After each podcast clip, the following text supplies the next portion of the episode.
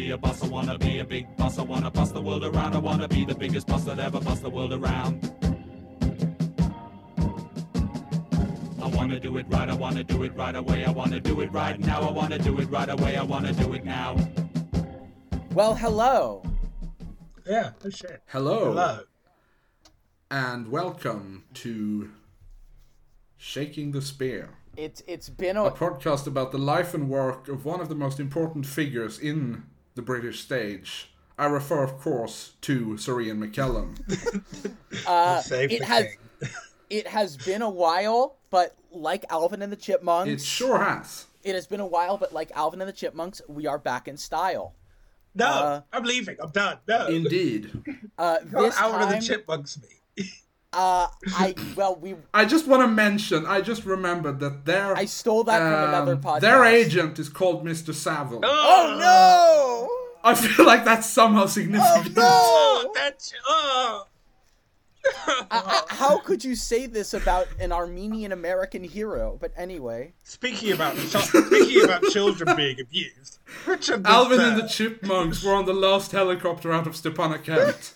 I'm serious. Uh, Dave Seville was an Armenian American hero. But anyway, um, speaking of Armenian American heroes, we have our very first guest today, and he is neither. Indeed, we do. Noted Armenian He is American. John- actually neither of those things. He How is, dare you call me an American? You'll hear from my lawyer. uh, I, which is Olivia. We have our first actual British person. I mean, don't call me On British. It's only on technicality. Would you would you kindly introduce? Maybe you should introduce yourself in this. Yeah, because we've not been doing a great job, have we? Well, hi everyone. I'm John. Uh, I'm a history student. I read a lot. I also do other podcasts. Um, I quit Star Trek, where we talk about Star Trek and how terrible it can be. Um, I also create other content. Um, It's very sometimes good. I shit post, but mainly, but I mainly am here to talk about Richard III today, or specifically the Ian McKellen adaptation that goes extremely hard about the Jack, 1930s. would you- Would you mind telling us? Yeah. Would you mind telling us? We'll get to that, I think. Would you mind telling us briefly about some of your early experiences with Shakespeare, if you can recall? um, Would be yes. wonderful to hear. Uh, the first time I saw Shakespeare live, my mother took me to a performance of Macbeth with James McAvoy. And we sat Very in the front nice. row, and it was a post apocalyptic version of Macbeth where James McAvoy played Macbeth. And sitting in that front row, watching James McAvoy strut around stage, I suddenly realized that I might not be straight. So We that was my first encounter with Shakespeare. it. was James love McAvoy giving me a see gay it. awakening at the front row of the Westminster Theatre, I think. Did you get any? Bl- did you get any He blood spat on spilled? us. Yes, that's He was that's the spitting real. a lot that day. He spat on us. I admit, Me and Mum got a full James McAvoy spread. it is not. First of all, cloning potential. Second of all, Uh, yeah, I have to say, uh, Not- James McAvoy's spit turned me gay does sound like a Chuck Tingle novel. um, I will. It wasn't really the spit, it was more the beard. Um, for what it is worth, while not COVID safe, uh, spitting in the fi- or excuse, spitting in the firing line, sitting in the firing line, is a sign of a good production and good seats, man. But yeah, it You- was. you, Um, you want to get spat upon, absolutely. I think that was my first encounter with Shakespeare, and then we did Macbeth again at school. I watched Patrick Stewart version, I and like then I one. have a hyperfixation on since sort of like four years ago on both the Kenneth Branagh for Henry V and the Richard III with McKellen. Yeah, that tracks for you. Yeah, because um, I don't know the Henry V. If someone made a, if fun. someone made a Henry V that was like World War II aesthetic, I don't think we would ever be able to reclaim you. Well, actually, I know this is a tangent of tangent, but Henry V with a World War II aesthetic would work. Absolutely, It would It work be a if you, little but you'd unfair- have to you'd have to replace. It would be unfair to the French. It'd be unfair to the French, but you would be placing Henry as less of a king. He would be a Churchill figure, thrust into power at a time of jeopardy. hmm Yeah, maybe so. It would work. so. So, um, Richard III This is a play. Yeah. This is a play. We're going to talk about Richard III. I, I did think before we got to that, Oh, of course. uh, I, I would very briefly mention that uh, uh, one of my, I don't want to say early encounters with meta Shakespeare, but one of my most prominent ones, uh, the novel Station Eleven by Emily St. John Mandel. Uh, is now that. a miniseries on HBO really? Huh. and I have watched all five episodes that are out so far, and I think I can recommend it. Interesting. Uh, it is, of course, a book about uh, a global pandemic that nearly wipes out humanity. So, um, maybe it's not for everyone in the current situation. Very Gee, true. really? Gee. yeah, it starts with uh, an actor dying on stage while playing King Lear. Um, that That's has fucking before. Grim. That actually has happened before. And That uh, just sounds the like bulk of the story- That's kind of Georgian theatre energy, oh, absolutely. Yeah. in the sense of Yeah, yeah, yeah, yeah. everything being complete nonsense. And uh, the the main storyline in the quote unquote present day, which is about twenty years after the the disease apocalypse, uh, is about a traveling theater company who goes from town to town staging Shakespeare plays. Well, that's fun. Uh, may I say my post-apocalyptic um, career plan? No, I'm Your role in the commune. I'm quite clearly No, canti- my I'm role quite clearly pulling a commune. Leibowitz. Like I am just going to take all the books I own, go into a mountain and found a monastic order where everybody dresses like they're in the RAF in the forties. So true, King. Like instead of being called like abbots or chancelleries, it's you know group captains and flight lieutenants, and we're protecting. I love them. it. Don't- That's what I'm. yeah, doing. and this carries on even after everyone has forgotten what an airplane is. Yeah, is. no, no, no. It's, we we know what airplanes are. We have don't ask, but somehow we have working Spitfires. of course. It's like it's like the Speaking shape of- of things to come, but Mm. gayer. So Speaking of- speaking of, Spitfires, I was going to say the exact same thing. yes, indeed. Yes, indeed. So, yeah. Richard III. So Richard III, I have some notes about its history, some interesting things here. Yeah. Um, so the first and most obvious source for the play of Richard III is the fact that there was in fact a historical king called Richard III. Yes, I remember they uh, they dug out his body a few years They ago. My did. ex, my ex girlfriend lives in Leicestershire, and she used to get violin lessons at the place where the car park where they found Richard III is, oh, I love it. and her mum Uh, used actually, to park fun on top of Richard III.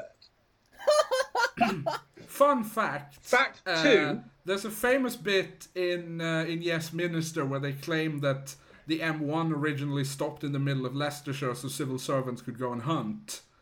Uh, in actual fact, it was built that way so that uh, Ian McKellen's Richard III could get to Bosworth Field. Well, to be fair, Ian believe it. McKellen's Vision III took the train like a good fascist leader does. and he watched newsreels. That is true. He Like, took the lot. train. He took the train from London um, to Battersea Power Station, which is also in London. is should an we brief? Odd place to have your I final have a lot battle. of fun facts about this production I mean- because I was sitting next to my dad when I watched it, and he kept going, "Oh, that's there, that's there." So I have, I can tell you where everything in this production is filmed.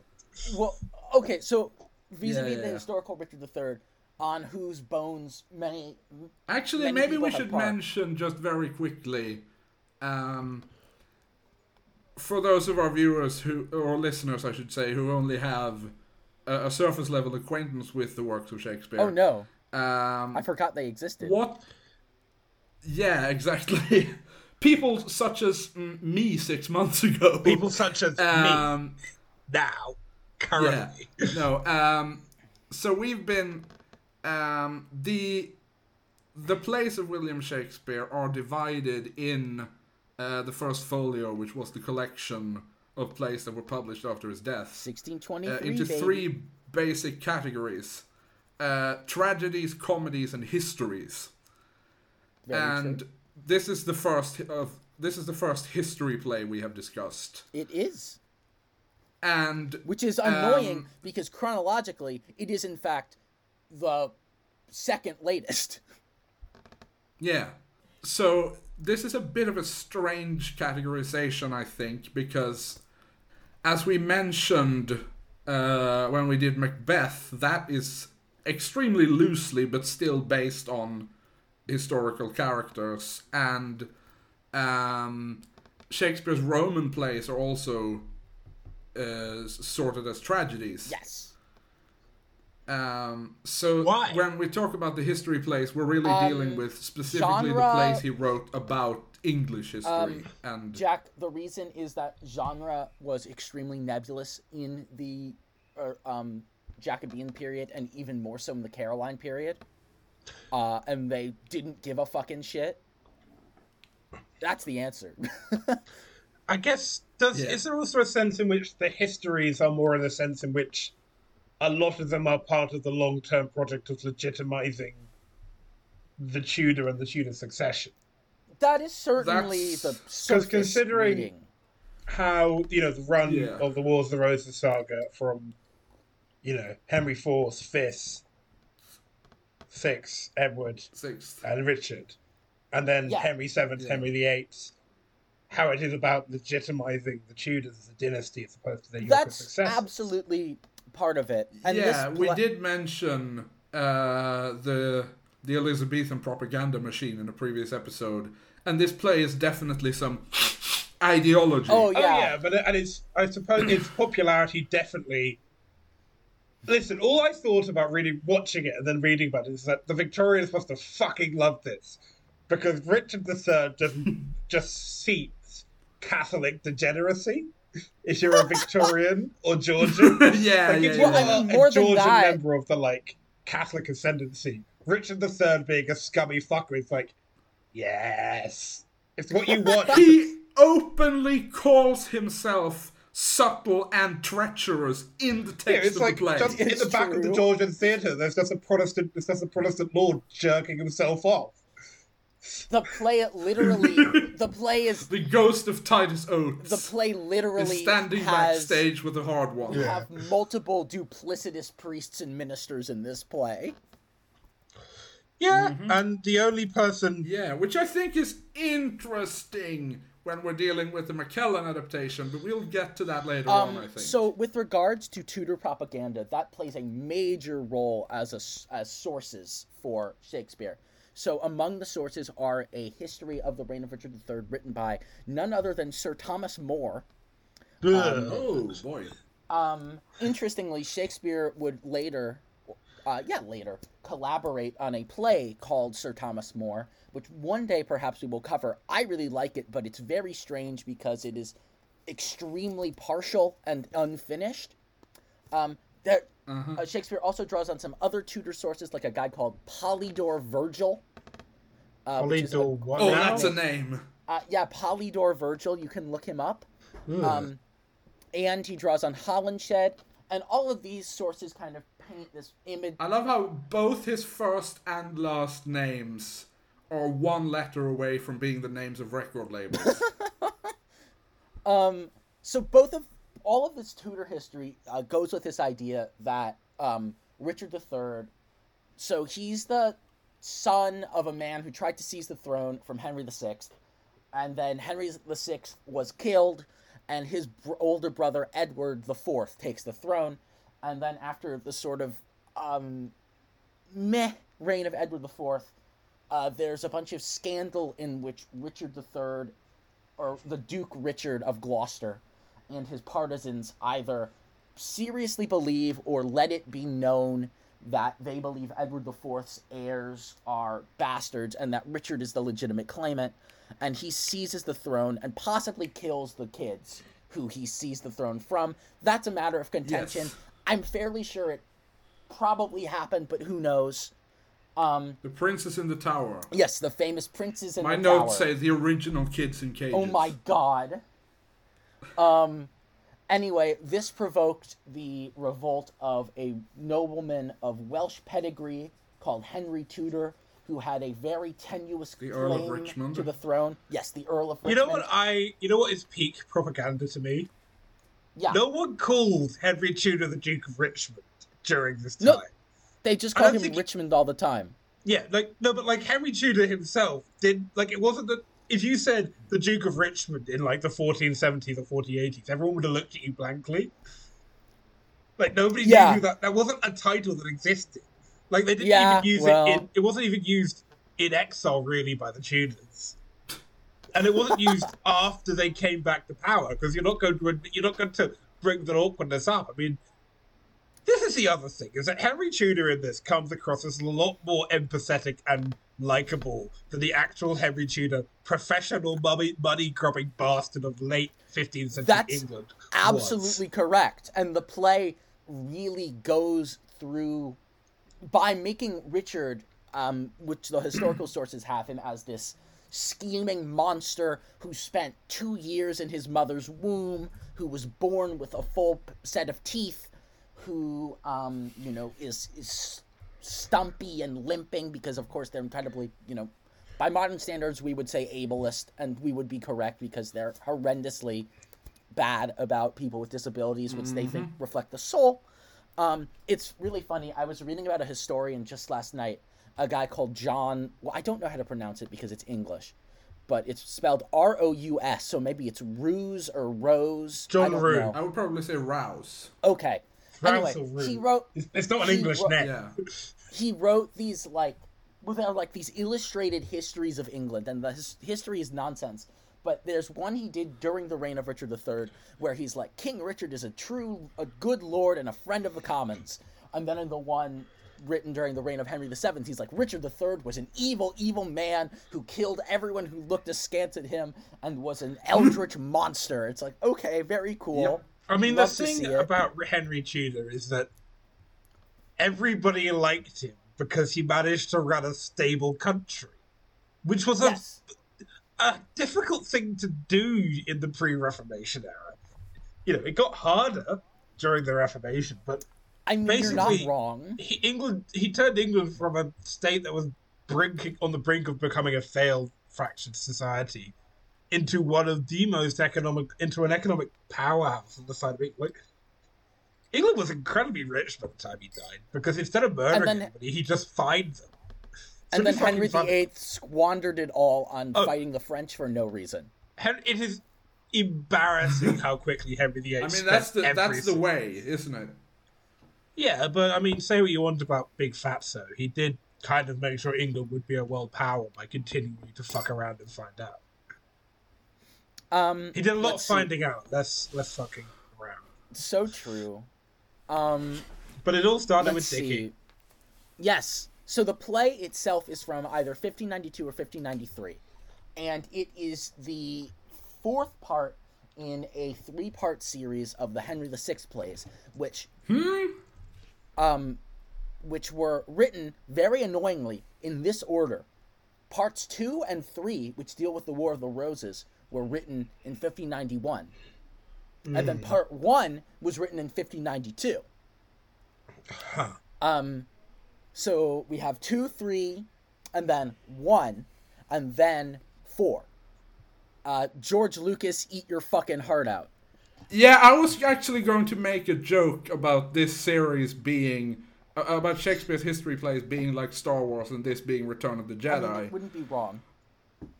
But yeah, Um, the uh, so these would have been some of Shakespeare's earliest surviving plays, right? um, they're pretty early. They're the first um, major plays, I think I would say. Um, Richard Burbage, who was the major star of Shakespeare's company, almost certainly, well, not certainly, originated the role of Richard III. He's eulogized as having done so. And there's a very famous diary entry, which I shall read to you.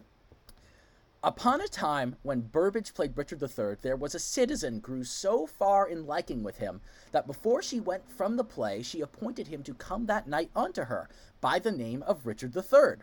Shakespeare, overhearing their conclusion, went before, was entertained, quote unquote, and at his game ere Burbage came. Then, message being brought that Richard III was at the door, Shakespeare caused return to be made that William the Conqueror was before Richard III. And then uh, the diarist who records this adds the very helpful note Shakespeare's name, William. Um, so I'm not sure if that's a charming anecdote, but it's very well known. Uh, basically, some lady found Richard III very sexy, and William Shakespeare, I guess, must have said, "Well, you know, I'm the author," uh, and I guess she found that more appealing. So, g- that feels like an anecdote written by somebody who wrote. That feels like an anecdote from like didn't happen in the year awards. it, it sounds very much like a "dude, just trust me," but um, So, so, yeah. gentlemen, you must trust me on this. If faith, tis true. Um. Indeed. Weirdly, the first recorded performance of it is from 1633 when Queen Henrietta Maria saw it performed. Uh, it was probably played by the amazingly named actor Hilliard Swanston. Yep. Um, I feel like who the is- Stuarts watching a play, especially during the period, the an- the anti-parliament period about a mad despot. It has I'm very sorry, theat- okay. it has a very theatric sense of foreboding, imagining Charles and Henrietta Maria watching a play about autocracy. I mean, you're not wrong. yeah. And this is Um, like this is not a play I would put on for Charles the First. uh, interestingly, interestingly, Swanston is one of the rare actors to join the parliamentarians. Good for him. Huh. I don't. Is it good for him? A lot of the others uh, fought for the king, which makes sense because the the Roundheads were literally fighting against their livelihood. Um, Well, I mean, just as a point, the round Roundhead period, Roundhead Puritanism is not really a thing till the war ends. I It's know. important. I To, it's know. important to understand the English Civil War as a um, aristocratic revolution betrayed by religious reactionaries. Honestly, that's about right, isn't it? Yeah, that sounds. Yeah, it's that like, sounds oh, fair. yeah. realistically, Parliament does not want to kill Charles the First, and he makes it the only way for this shit show to end. Yeah, he was Mm-hmm. extremely annoying and interesting. Which is kind of also the point of Richard III, that by the time Henry turns up, the only way to get rid of him is just to kill him, because he's killed everyone else. You're not wrong. Um, so the play was Yeah. so so after the restoration and the the reopening of the theaters, we really get into a period with this play where the most important thing about it is the way it's performed, not the text so much, because in the restoration they um, make Shakespeare fit, right? They they reshape the text and they add things and they cut things heavily. In any production today that adds or cuts heavily owes a debt to that. Although I think we're a little better at it now, but you know who knows. Um, Are you saying Restoration Theatre had its flaws? Yeah, I am. I am. Although I actually kind of like uh, some of them. Aphra Behn is a very interesting playwright. She's a horrible person, but she's very interesting. Um, so the most influential restoration Richard III was done by actor, manager, and mostly writer though in this case called Colley Cibber. Um, and he My God, these names. I know. A Cibber, what? Like he cut, Mo- he cut King Edward. He cut Queen Margaret. He cut Clarence. Uh, he added scenes Um. from Three Henry Six. Why? Is because he wanted to make it into a star vehicle, and every modern production that makes Richard III into a star vehicle is doing essentially the same thing. Which is to say, every modern production of Richard III. I would question that, but Ian McKellen certainly is. Well, the thing about Ian Yeah. McKellen's one, this is very much, oh shit, look at all this kit we have now the Eastern Bloc's collapsed. I wonder what we can do with it.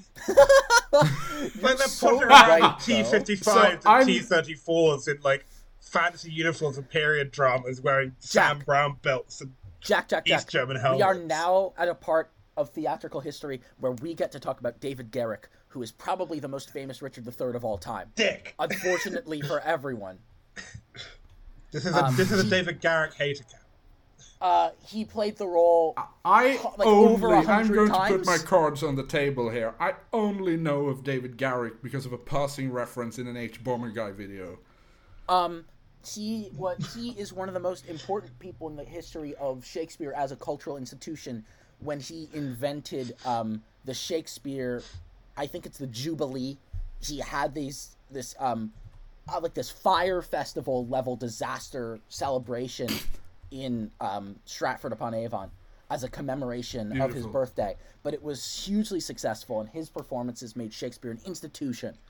Um, and I mean, Jack can talk about this, but I mean, Uh, this is the thing to understand is that um, in the mid 18th century, there were like four theatres in London, four licensed Yeah. theatres. So if you were going to say, see theatre in London, you were going to see one of four performances, and for a period, one of those was always David Garrick, and another one was sponsored by David Garrick. yup, So you just Nice. well, fifty percent of the time, you saw what David Garrick wanted As you we all know, the the greatest way to stimulate artistic innovation is through a captive market. so true. Yeah. That's why we and love you, are, you have Amazon joined Prime. the finest neoliberal Shakespeare podcast. so Garrick's style is ridiculously exaggerated. It's it's almost like um, Hmm. Pantomime. To to f- further to John's point, uh, I think I read somewhere that these theaters, uh, the, these four licensed theaters in London, all had like three thousand seats. Oh, oh yeah, that's what. So they have to be bellowing yeah. and extremely demonstrative. It also doesn't help that if you put a performance on when the people don't like it, they stage a riot and burn the place down and smash everything up. This is true. Or if true. you stage a performance during a time of social rest, there's a riot, people burn I down mean, everything and I throw feel like this is the equivalent, like the 18th century cultural equivalent of uh, American sports fans rioting with their teams. Oh, no. because American- wrong. American sport fans don't tear, don't tear sports stadiums down to rubble, burn down Unfortunately. region, burn down the district around the theatre, and then stage fights with the National Guard. All because of Not- playing with Unfortunately. people Not too anti-American or pro-Russian. Because there was Um, this instance This where is what the Iron Cage has wrought. there was I can't remember if this, this is sort of a, there's an apocryphal story about someone getting fucked off because the performance of some anti-French play wasn't anti-French enough. I can't. I can't say I've heard that one, but I think I can believe it. Yeah. It's sort of semi-apocryphal. Um. Anyway, so Garrick's performance is of of Cibber's script, and he's the one who really popularizes Cibber's script. And Cibber adds in all these additions um, to make Richard more evil and more sensational. And there are some lines which survive even into, well, certainly into the 1950s and even into the modern day. So you have um, when Richard is disposing of his henchman Buckingham after Buckingham has turned on him. Cibber has Richard saying, "Off with his head! So much for Buckingham!" Ha ha ha. Um, Which is some real cartoon It's very villains. it's Exactly. like it's worse than a Bond film. Um, he also also after um, the dream sequence at Bosworth Field, where Richard finally realizes uh, that his life has been lived for nothing, and he is a monster. Uh, Cibber adds in a little bit of clarification, so we know he isn't changed. He's still a, a good villain to hate. He adds in the line, "Conscience avaunt, Richard's himself again." Uh, and there's a whole host of other things like that. I'm not a fan, but you So have is to he the reason that McKellen keeps doing the straight-to-camera pieces? No, that's just as written, man. Oh my That's god! a so that's a faithful way to do monologues in the apparently Shakespearean Shakespeare tradition. invented House of Cards. He did. I mean, Shakespeare actually, genuinely, yes. I mean, realistically, that's the Richard. I mean, that's what House of Cards is. It's the Richard the Third story. oh, Yes. absolutely. House of Cards is Like just in- in the original III, but in the present day. of the three books Um, that were written. It's original. Third. So in in the 19th century, Richard III was very successful in the United States. For instance, you had these barnstorming productions. Um, among these barnstorming actors would be uh, none other than the famous Booth family, who produced Ooh. um, some very talented actors, actually. Also a presidential assassin. Uh, but they all hated him, which is fair. so in summary, it's impossible to say if they were good. or bad. exactly. Um, I do like they also hated him. Don't worry. Uh, one production, one, one uh, theatrical production from the 19th century I was not aware of, but I'm very glad I learned about, um, was from a group of free blacks in New York who formed the African Theater Company, and their first production was a Oh production yeah, of is Richard. that? Um, I in- think, I, in, I think they may have a poster of that on Wikipedia. they do. Uh, of course, their production was an adaptation of the Cibber Richard, so they, I'm not sure if they get full points, but really, really cool stuff, guys. Very neat. Can't have everything. Very neat. Um, the 20th century saw uh, increasingly more naturalistic Richards and, and some less. Uh, in the Weimar Republic, they did it, of course, uh, with some really interesting experimental staging. And then they did it in Nazi Germany? Haha, what? Um. Okay. As you can see the Um, Nazis doing it and casting Richard as a sort of Judeo-Bolshevik. Apparently, this production was a little bit seditious because they gave Richard a club foot and made him look like Goebbels. And the go and the ghosts were compared We will have more to say about this. It's very apt, isn't it? Uh, the ghosts were made to look like the victims of the Night of the Long Knives. Um, this heyday went on until 1941, when the Shakespearean tragedies were banned. I wonder why. Um, You may also Mm. It's a mystery, You will be alright. interested to know that the Nazis. Did they continue to stage the comedies? Um, yes, because The Merchant of Venice is a comedy. Well, the thing is, of course, is Oh, that Shakespeare. yeah. Shakespeare is better in the in German, as any German would tell you. in the original German. They yeah. essentially think that. I mean, there's a great. I don't know. I'm gonna side note talk about my favorite book of all time, which is *The Time of Gifts*, which is about a man called Patrick Leigh Fermor who walked across Europe in 1934. And in Germany, somebody's like, Shakespeare's better in German. So he buys Shakespeare in German. And he's like, you know what? Maybe it is better. But then he meets a Czech guy who's like, no, it's better in English. So true, Masharik King. I thought he was going to say it was better in Czech. no. Um, so after the war, we have this kind of idea of Richard as a possible fascist. Um, and uh, the first main post-war Richard is, of course, Laurence Olivier, who's very kind of old-fashioned, uh, very campy. He goes, Yeah, so I'm thinking uh, at this point it may be worth mentioning um, the two productions that are going to be the main focus of this because they're the two ones I watched. "What are they?" Uh, so, firstly, we have the 1955 Laurence Olivier production of Laurence Olivier's Richard III, starring Laurence Olivier, directed by Laurence Olivier, uh, based on the play by William Shakespeare with additional uh, reworking by Laurence Olivier. Yeah, that's about right. Um, Laurence Was he Olivier. okay?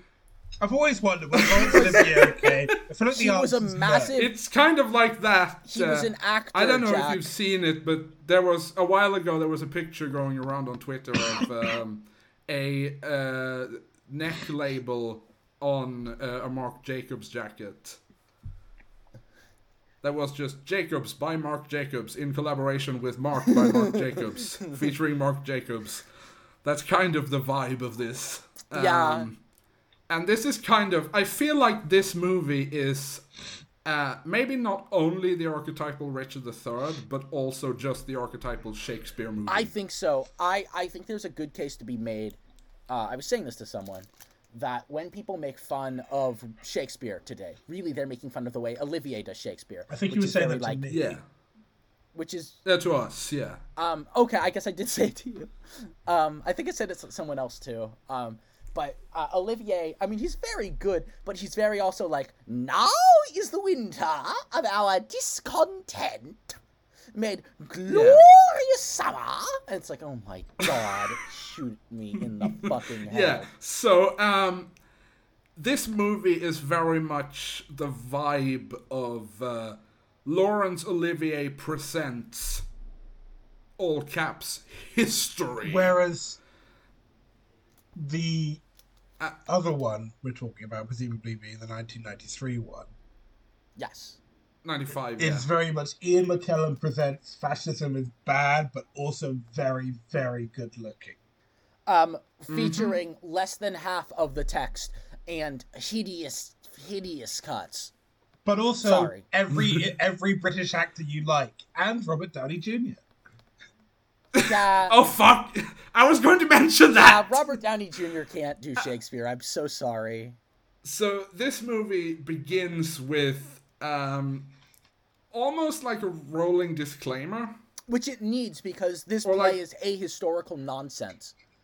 Yes, and also this play is very obviously a sequel. That's true too. Um, one of the things that Cibber cut around, and other productions have to cut around today, is the fact that this is the coda to a civil war, a play, several plays within themselves. Um, so yeah, you had to square that up, and it's it's it's difficult. It's confusing, man. It's a bit like watching The Turn of the Jedi.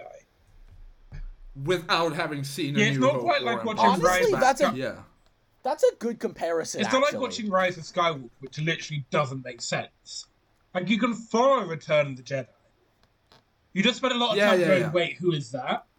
Yeah, watching Rise of Skywalker without having seen any See, other Star I was Wars gonna movie, say it's not actually that different from watching it while having seen all of them Uh, see, I was gonna say in terms of general um, coherence. watching a, a, a movie about Stalin before you know anything about um, the Russian Revolution, but it's the same idea. I guess it would also. I Yeah. mean, to make a more on-brand one, it might also be like watching Undisco- Star Trek Six: The Undiscovered Country before you've watched any other Star Trek. You laugh, but the first Before you know who Mikhail Gorbachev Yeah. was. you laugh, but the first uh, Next Generation project I ever saw was um, First Contact. Yeah, but you can watch First Contact without having watched the. I mean, can you? Anyway, this is not a Star Trek podcast, unfortunately. No, nor is it a Star Come Wars listen Star podcast. Trek podcast. So true. Do that. It's called I Quit Star Trek. So I would like to read the text. It's very good. That appears on screen at the beginning of Laurence Olivier's Richard III, starring Laurence Olivier. It's also very Um, florid. Yes.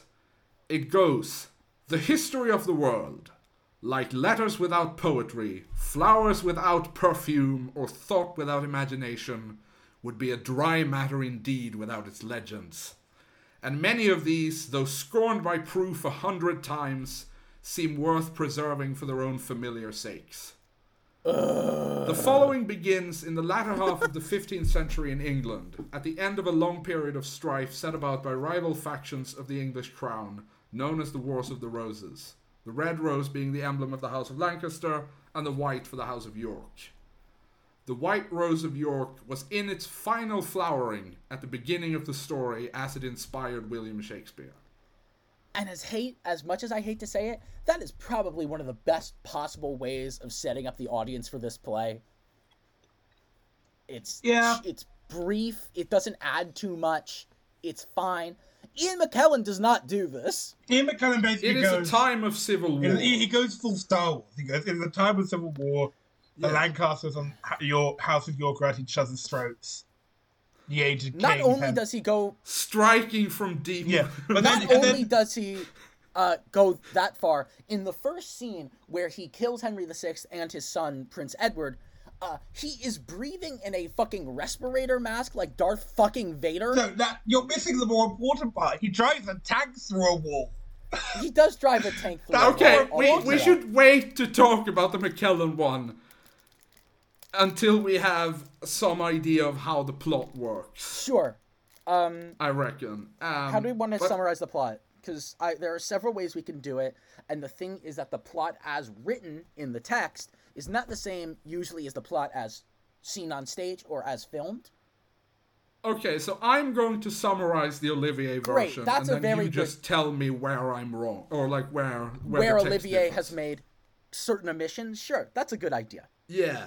So um, the scene that John mentions, which is in the McKellen movie, where um, Richard kills uh, the previous king and his son.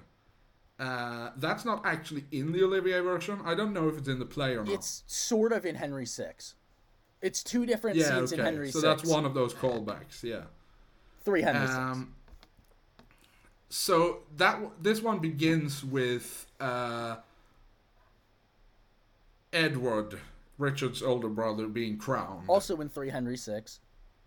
Yes, and you know once the ceremony is over, uh, Richard gives a speech, which is very famous, and which Margot cited earlier.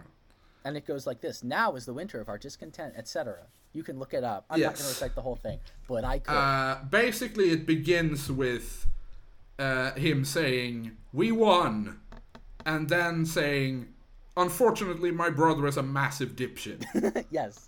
This is, Which is a very historically familiar true. also, and also, Richard particularly hates uh, Edward's wife, Queen Elizabeth. Who is like nouveau riche.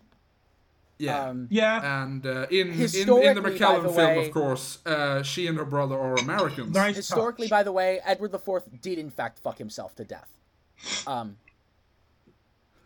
Jack just gave a salute. Yep, gonna leave that there. Jack gave a salute. That's the that's the English way to go. What a guy. Um, There's this. Uh, I'm just like tangentially reminded of this story about Winston Churchill uh, being told that I think one of his backbench MPs was caught having having uh, having sex in public in Hyde Park in the middle of the night and in the middle of winter, and he says, "Wasn't it terribly cold?" and the the secretary is telling him this says, "Yes, sir." Makes you proud to be British, doesn't it? oh my God. I hate Indians. We do. This is not a So, Winston uh, Churchill standing podcast. No, No. that's why I said Churchill. Never mind. Uh, So, anyway, um, so my,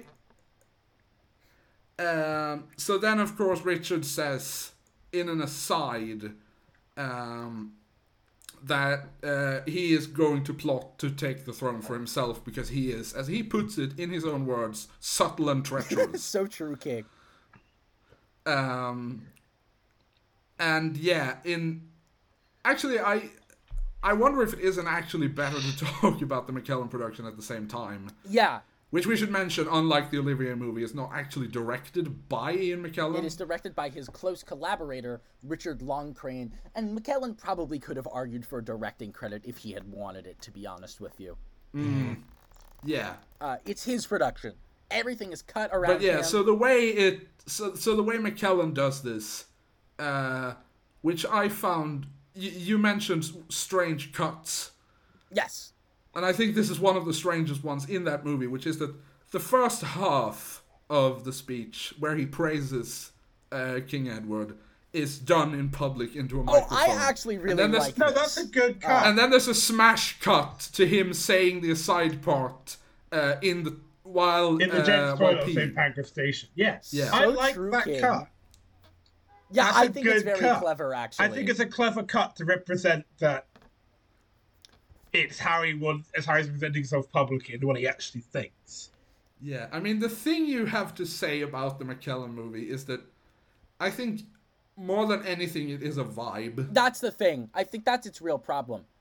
Uh, It's- it's more a Uh, vibe. For than the- instance, aside from, I think I think the Winter of Discontent speech is the first actual piece of dialogue in that movie, and it's about nine minutes in. Well, there's a basic Yeah. scene. No, well, there's a couple of off the cuff remarks. There's a basically it's very yeah, which aren't Downton to that, which is you Yeah. know a um reductive comparison. With but- all due respect, Jack, in a Shakespeare movie, someone saying "Sir" or "Your Majesty" is not dialogue. all right, fine. but it's a good introduction because yeah, and of course, I think it gives away who each of the character. It gives away the personalities of the characters as they're playing properly. You know, having, you know, Richard turn up in a military staff car, and the king fussing over himself, and um, Clarence being a bit useless, and Rivers. See, the flirting with a- the play. So the first the first action that Richard takes to seize the throne is he has planted rumors to get his brother Clarence, who is the who after his nephews, the princes, is heir to the throne. Um, Mm-hmm. and so he gets um played in the Olivier version by Sir John Gielgud, and in the McKellen film by uh, Sir Humphrey Appleby. Yeah. yes. Very strangely, because he looks nothing like either of his on-screen brothers. That's not Shakespeare wrong. for you. So in the pl- in the play, uh, Clarence has kids who mourn their father's death, and the McKellen one, he does not. He is a doddering old bachelor who likes to take pictures. Um, Yep. which is fine, I guess.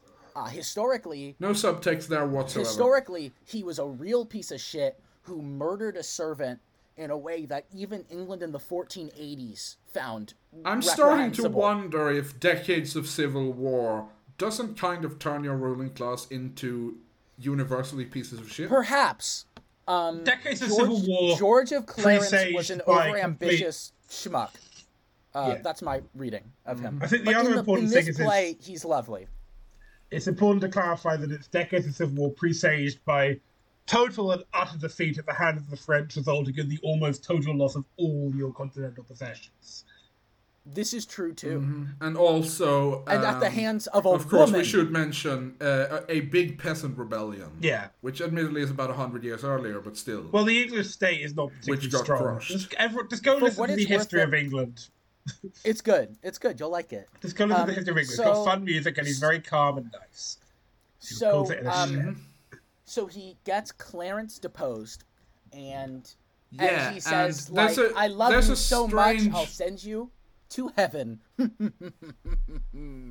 love it. and there's there's a bit of prophecy here. Oh yes, he says that Uh, there's a prophecy about which says that someone named G is going to be a murderer. Um, and this could and either we should mention at this point that um, Clarence's first name is George. Also, Richard is the Duke of Gloucester. get it, get it, G G G G G. Yeah. Um, meanwhile, Richard, for reasons that House of Gloucester. for reasons that No, are not especially clear in the text or in any adaptation because it's not very clear richard decides he needs a consort so he finds the princess anne who Yes! is I have so much to say This about is such Right. a mental scene.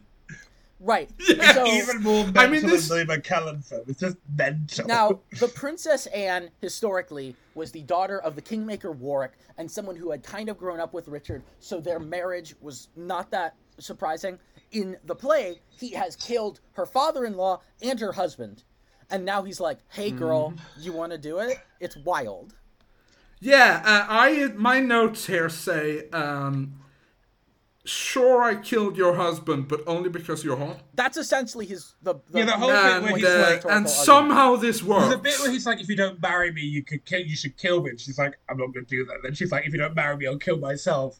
And then she's like, yeah. yeah, okay, fine. the uh, is now I have a question for you. Is the Lady Anne marrying Duke Richard of Gloucester the original I can fix him? No, because I don't Uh, think she thinks she can fix it. Jesus. I don't really know what she's thinking. I've never I been think able she'd to like to figure be. it out. I think she'd like to be alive in eight months.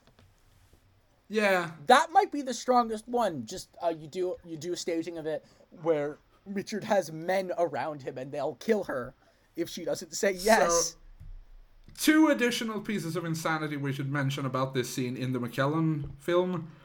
Uh, firstly, it takes place in the morgue With her with her husband's body in the background. He's wearing um, service dress in grey.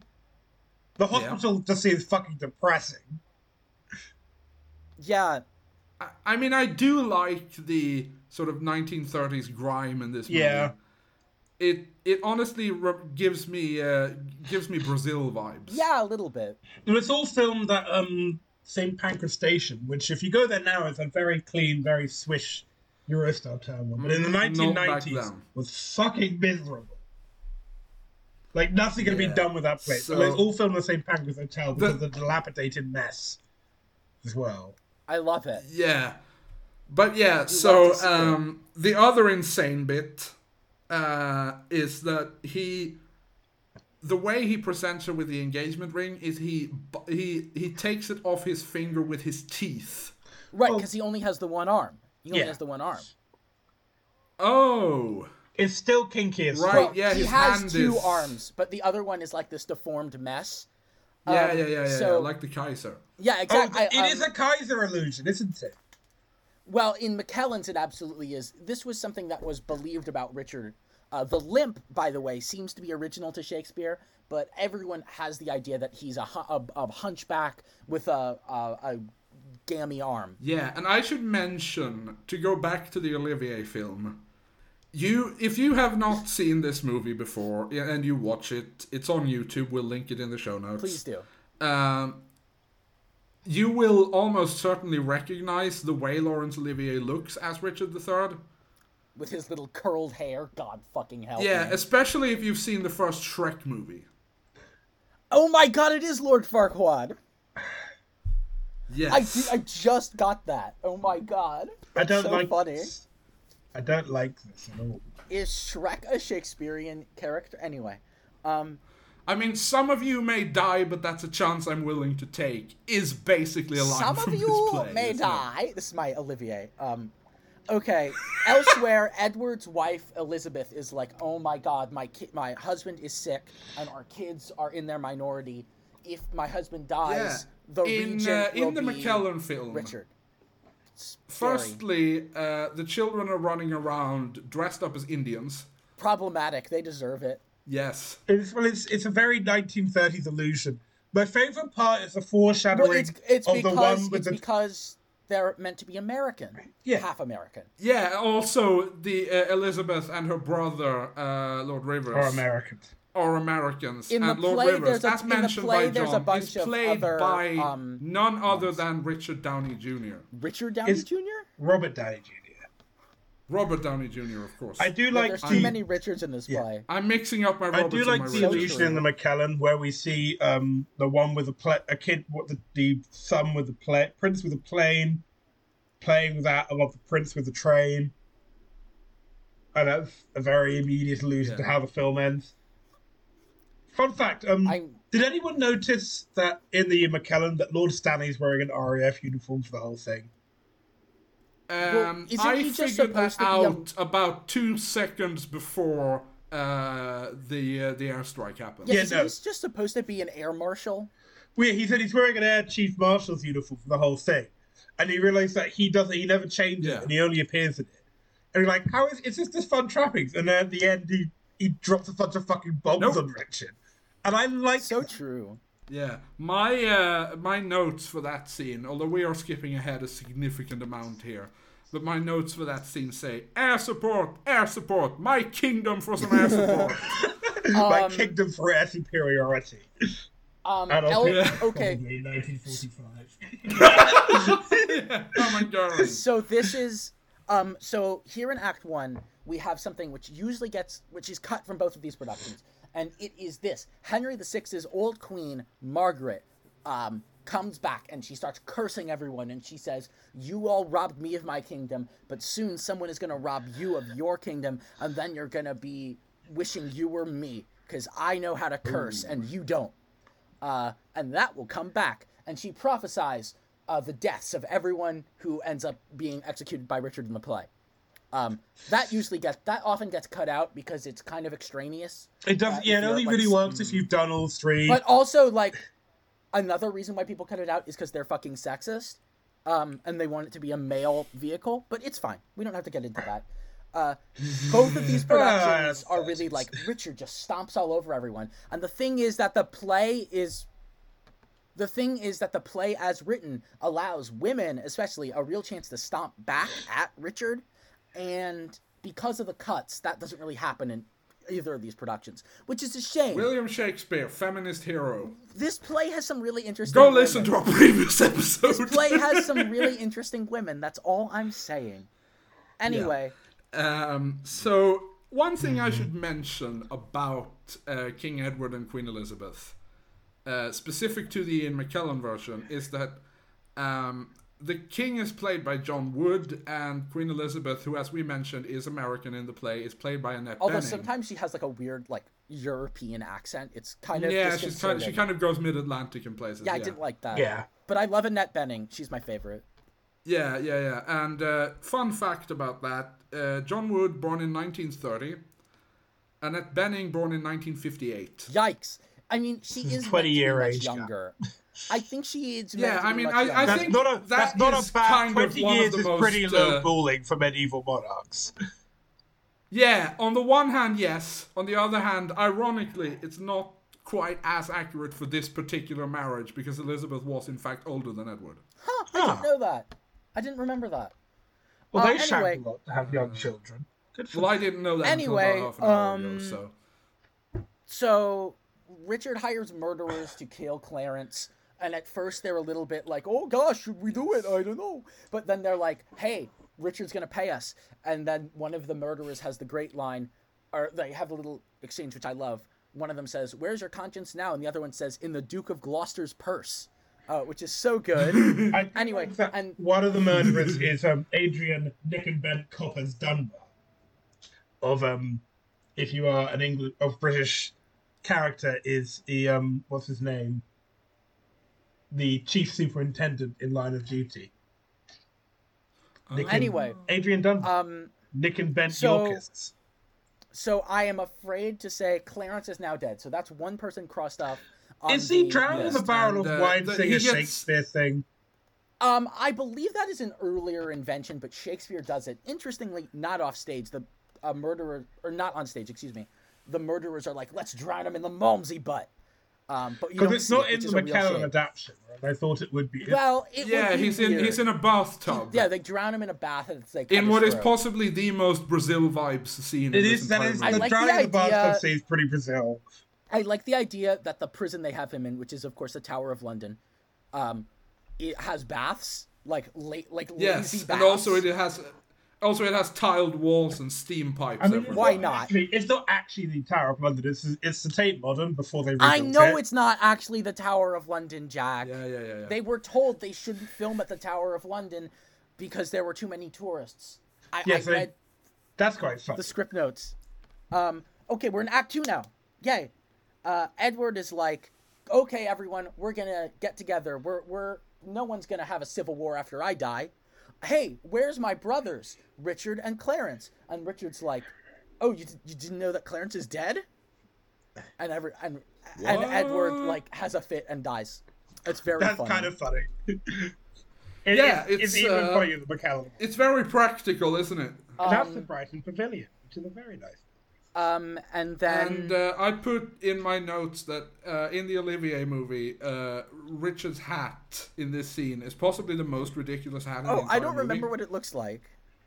Uh, it's kind of uh, it, it's shaped a bit like a shoe. Oh, As it's one do. of those medieval hats. Yeah. yeah, with like the long and oh then the God, ermine on the help side. me. Yeah. I uh, so you know how a uh, a three cornered hat is a tricorn and a two cornered It's is a an bicorn. Icon. I sometimes refer to this style of hat as a unicorn. I don't know if that's accurate. It's like or not. a um, Robin Hood hat. Yeah, yeah. Oh, I see. I It's, see it's very it. 15th century. I see it. I see it. God help me. The link to this uh, picture is on an is on a Breitbart article. That's unfortunate. Oh no. What? Anyway, I'm not going to open it. I don't know. I think they're saying like SJWs want to make Richard III a victim or something. Anyway, it's very dumb. He clearly is, by the way. Um, Well, let's see. personally, I Yeah, don't actually, regard, if I we don't do a materialist analysis of as this victim. play, you'll realize that Richard is really only the uh, the the embodied ambition of, of uh, feudalism in crisis. I mean, basically. Um, and his mom is really mean to him. Played in the Ian McKellen film by Maggie Smith, who's like, I mean, Yes. to be Like, fair to I don't actual care for you. Richard, he did also suck. Like he, actual was, he Richard, passed some. He passed I some reckon laws. most of them did. He passed some laws that were pretty good for the commons, actually. but he did also we don't need to get definitely, but he did also definitely kill some children. Yeah, but so did everyone else of his day and age. I'm not sure that excuses. It. I'm not saying it does. Um, I'm, I'm just but not I think there is Richard the- absolutely a. T- I think there's absolutely a timeline where Richard III is well remembered. That's all. Yeah. Uh, anyway, okay, Act Three, Act Three, Act Three. Um, the Wait, so princes that- arrive in. The prince. Yeah. So Edward is dead, right? Yeah. Um, and Ri- and Richard and Buckingham have decided to Oh, make and a little conspiracy. And who is Buckingham? Yes. Let's talk about that motherfucker. it's it's Jim Broadbent.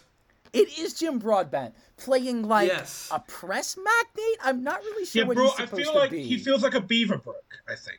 I feel like they were going for Yeah, Beaverbrook, but like they yeah. never they never really make it as explicit as you could.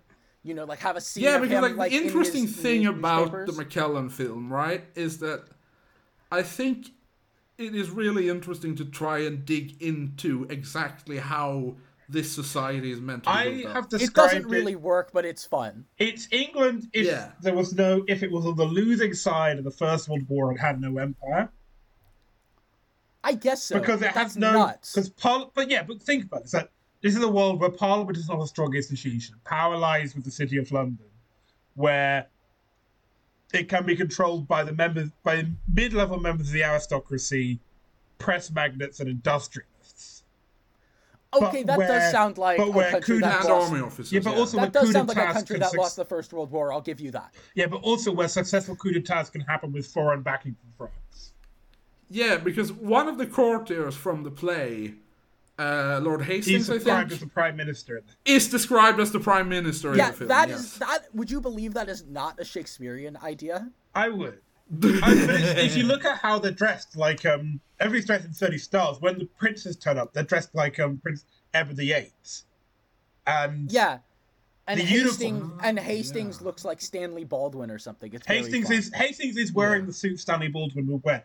Like the bit where he comes in in um like uh, a shooting suit so we, before he gets hung. That's that's what those are pictures of Baldwin look like. Even the hair is done a bit like Baldwin. Um, and Yeah, and, Broadbent uh, is and dressing Broadbent dresses similarly, at least to begin with. and So- Broadbent is definitely then, dressed of like course, Beaverbrook. like a. Okay, yeah. so so, so um, Ed- I should mention. Are we at Richard's coronation? No. yet? almost. We're at um they the bit Um, where Richard gets jumped by one of the princes. Oh and then yeah, Stan- that's Stanley has the board dream. I love the board dream. All right, yeah. But My notes for Edward that Hardwicke scene. plays it really well.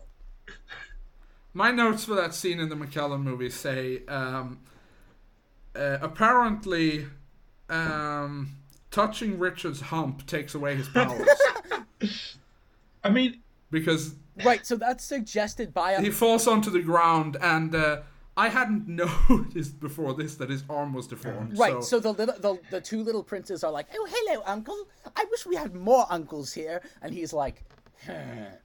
and then uh, they're being all witty and japesy, and the younger prince is like, who by the way was named Richard, but in the McKellen film he's named James because Ian got confused, which actually extremely fair. Um, he's like, Yeah, no, because that I am little like an ape. Methinks that you should bear me on your shoulders, and he hops on Richard's shoulders, and he's like, ah, like that, like that. he doesn't actually go through Yes. theatrical. But like It- this is a visual medium, so you can't see what I did, but just imagine. I mean the thing is then we have Stanley's dream where he sees him as a boar, which is Ian McKellen looks terrifying in boar. oh makeup. yeah, that is the. Um, so that's I mean, that's the inspired McKellen by film a has speech. a lot of insane scenes in that's it. inspired by a speech. The play does not have a dream where uh, Richard has the face of a boar. The boar, by the way, is his sigil, which is Yeah, kind 'cause of it's Duke of important, I guess. which becomes the in in the McKellen film becomes the symbol of his. It fascist becomes his swastika. The question I have to Yeah, ask is um yeah. is Stanley as straight up having a good- having straight up not having a good time in all the other adaptations? Because in this, Edmund Hardwicke, who is best known for playing Doctor Watson, is just basically run around Yeah. going, "Oh shit, the empire! Oh shit, England's falling apart around me. Fuck." That's fuck." essentially correct. Um, we Yeah, should also he say the- that He's he's the courtier who sided with Henry Tudor Yeah, we we first. should No. also say that So it's important to um, portray him as having some Yeah. We should also say that he is um, Henry Tudor's like stepfather-in-law. He's his guardian because Henry Tudor's dad did. Well, no, he married Henry Tudor's mom. Is what happened. yeah, Um, I think we say okay. stepfather in modern terms. Yeah. So he is his uh. Rich, and meanwhile, Richmond, who will eventually usurp the throne, has been um, busying himself around in the McKellen one, which is actually a, an idea I like. Although historically he was in exile in Brittany, not important. Yeah. Anyway, uh, so the prince, so Richard's like, "Hey, princes, before the coronation, just to be safe, I think you should go to the Tower of London." And they're like, "That seems like a bad idea." Also, wasn't the Tower of London built by Julius Caesar? It was not, It was but not. that was believed in Shakespeare's day. Um, so Richard is like, "Hey, Buckingham, let's get our guy Catesby to ask Hastings if he would want to make me king." And Hastings is like, hell nah. Um, and so then there's this really bizarre scene where they're like discussing the coronation, like all the head officers of the kingdom, and Richard comes in quote unquote late, and he's like, "Oh hey guys, I was asleep. What's up?" And then he's like, "Hey, could I have some strawberries?" And then so the archbishop who has the strawberries like leaves because he, he's one of the chief officers of state. Um, He is he is the strawberry bearer to his Yeah. majesty. And then Richard is like, "Hey, quick question. What would you do if someone had tried to bewitch me and have me killed?" And they're like, "Well," and, and uh, Hastings is like, "I we'd kill him, right?" And he's like, "Yeah, that's cool." And he pulls out his like mangled hand, and he's like, "Look, Pr- Queen Elizabeth and Edward's old mistress Elizabeth Shore have done this to me. Ah." you and and Hastings is like, well, I, Seems legit. And Hastings is like, well, if they did that, and he's like, if? How dare you? Off with his head. Yeah, And that's how Hastings is killed. he just, and I mean, it's quite dramatic. in- and, in uh, film. And then there's a scene. Is this and then there's a the, scene where he's uh, led to uh, the chopping block, and he's like, "Oh, Margaret was right." Yeah, the uh, the Olivier film has this scene uh, filmed in almost the exact same way uh, as the opening sequence to the Elder Scrolls V Skyrim. hey, you, you're finally awake. Yeah, You're the Lord Hastings, aren't you? I was half expecting a dragon to show up. I would love it. Um, so this is where we get to the city politics, um, because Richard and Buckingham decide that their main power base ought to be the city of London. So they try to convince the Lord Mayor and the leading citizens that uh, Edward's kids are illegitimate. Yeah, Um, and um, there's a great bit where they have a balcony scene, like a fascist style balcony scene. And this is as written. There's More also a scene. There's also a scene which usually gets cut, uh, which I think should be kept, especially if you're doing a production about like Richard is a fascist, where this scrivener comes on and he's like, "I wrote Hastings' execution warrant. Isn't it amazing how we wrote the warrant after he was killed? That's not good." yeah. I do like how it's played. I think you should keep that if you're making Richard a fascist, because that's how fascists do things. They do ex post facto executions. I do like. The I don't know sequ- why Richard. yeah. I don't know why McKellen cut that. I think it Yeah. really helps his point. It might be for time. His time is Yeah. already stellar. He's under two hours. Yeah, You can have a little fat, dude. It's okay. One of the uh, one of the I mean, things this I bit- like but this bit does drag on a bit is in the, the silliness. It does drag in the middle. I'll because there's this that. bit where I mean I do like the scene where he goes into this underground restaurant is quite good because it's the first time you realize oh shit everybody's wearing black because Yeah, Buckingham and Yeah, Catesby in- are now wearing black. they're wearing black shirts. It's fine. Well, It's all black good. service well, dress, but- yeah, they're they're wearing basically just SS. I uniforms. admit Well, no, it's worse than that, I which is that their that- British Army uniforms dyed black. for like what they're it's actually worth, British Army uniforms. They got the Um, pockets. for what it's worth, Yeah, this is why it's good that we had you on for this episode. For what it's worth, Ian McKellen's uh, Richard being so openly already fascist kind of to me undercuts the comedy of him being like, "I'm just a I'm just a simple religious man. I've been here praying with my two spiritual advisors. You want me to be king? Well, I couldn't do that." But if you say so, and if he's already dressed like fucking Mussolini, that's a Well, like, it's, oh, Hitler was it's a dressed like that when they signed the Enabling Act. So Yeah, but he had been campaigning as someone who wanted to be a fascist for ten years already. yeah, I suppose you got a point. Um, I mean, I I, I think by making him tr- so obviously this, uh, you make him a little bit less of a chameleon, which he is in the play. I and think that's it would've choice worked- you can make. I can It could be that, done yeah. if they had everyone in the black and then he comes out in a suit. Yeah, I would have done that, and then for the coronation, he's wearing his uh, fascist uniform, and Oh, you boy, get Are we getting to the coronation? yes, we're at the coronation. Yes. So actually, which before I the coronation, we have- very, very quickly. Hey, Before the hey, coronation, we have um, Stanley and the Archbishop go. I think it's time for you to go to France. Yeah, uh, they're going to France. People are going to France. Um, it's a lot. So at the coronation, Mm-hmm. Richard, well, in the McKellen coronation, uh, it is a full Nuremberg rally. yeah, in some hall Yeah. somewhere. Well, there's two separate scenes. Yeah. Okay, where were we? Ah, yes, it's the coronation. It's the yes, coronation. the coronation in the Ian McKellen Coronation film, Street. Uh, the coronation is accompanied by the Eurovision theme, Is it actually? which I think is very, very funny. Yes. It is. That is so It's- it's- funny. I didn't know fucking whack. that. are, is Eurovision fascist? Wait, when did Eurovision start? The sixties. Uh, after World War II, like in the 50s. Thank God, Konrad Adenauer sings us sweet songs of love. Colin Admiral sings Lily Marlene while everybody tries horribly to get him off stage. oh my God. Um, okay, so it's the coronation, and at the coronation, Buckingham, who has been promised, um, uh, who has been promised uh, some Yeah, lands, that- the earldom of Hereford. Which is Herefordshire. I don't know why he wants it. It's Anyway, he's his like- county. Uh, so he's like, "Hey, Richard, No you said you were going to give this to me. here. Can I I'm have it old. now? Can I have it now?" And Richard's like, "Yeah, yeah, yeah. What time is it though? Yeah, but can I have the county? What time is it? Well, I, I, I don't know. It's like ten o'clock. Well, I thought it was shut the fuck up o'clock. I'm not giving you anything today. Uh, cool. that is a paraphrase, but it is essentially, He's essentially the like, tone of it's the scene. time for you to shut the fuck up. Uh, one of my favorite Richard lines is after Buckingham's like, "Come on, give it to me," and Richard says, "I am not in the giving vein today." Yeah, that's a good line. And then Buckingham's like, "Oh fuck, this man will betray me as soon as he can, which is like right now." yeah, because then it's like, he's like, Uh, I can't give you my stuff. The Archbishop has gone to France. Yeah. So Buckingham says, "I will start a revolt in favor of Henry Tudor." Because that's the only thing I can am do going to become the Joker. Yeah. Oh, and the main reason, and and the other reason that Buckingham has a moral change is that Richard has suggested to him that uh, they should just kill the princes. They shouldn't just stick them in the tower and keep them away, but well fed.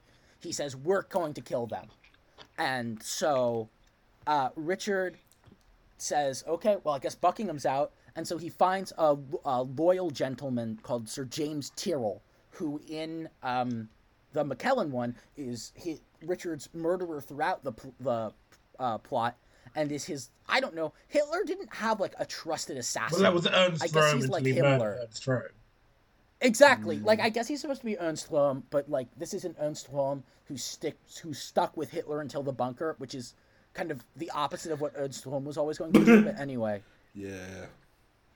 Um, Yeah. so Richard is like, okay, here's how I solidify my reign because Richmond is going to take the throne. I need to marry my niece. Uh, Yes! which is gross. I'm very Uh, medieval. Richard III, twinned with Joao the Sixth. Zhao. Even Uh, did we lose Margot? oh no, Uh, no. She's back. Richard III twinned with who? Zhao. With Joao the Sixth? Oh my god, no. Uh, this has very little historical basis, but it was rumored at the time. This is actually the was- one scene that I have identical notes for in both movies. It is just the word What were- avunculate with spaces between letters. Oh my god, no! Um, so he's like, okay, About five going- people in the world will get that joke. So he poison. He has his wife killed after she's had some scenes where she commiserates with some of, with the other women about like, "Yup, Richard's the worst, but I'm a woman, so I couldn't resist him. So maybe I'll take back the feminism card." But um. Anyway, so she's dead now, off stage. We don't really know what killed her. It's never really stated. Historically, In the McKellen uh, play, it's she kind of Richard- implied she killed herself. Yeah, or the spider killed her. It's kind of unclear. Um, historically, they had a kid named, of course, Edward.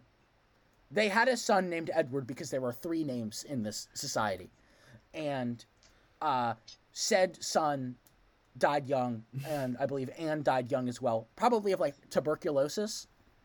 Uh, that's sad. Anyway, um, Elizabeth. So this is where in the text we have Queen Elizabeth and Queen Margaret meeting up, and Queen Elizabeth is like, "You were right. You were right. Oh, Richard's the worst. Now I want to know how to curse people." And she's like, "Here's how you do it. Uh, be nicer to the people you lost, and meaner to the people who killed them." Bye. I'm going to France. But in the in the McKellen, that's Maggie Smith. yeah, that's As- there as too. Richard's mom. Uh, yeah. Maggie Maggie Smith is like, I will never speak to you again, you disappointment, you monster, which is nice.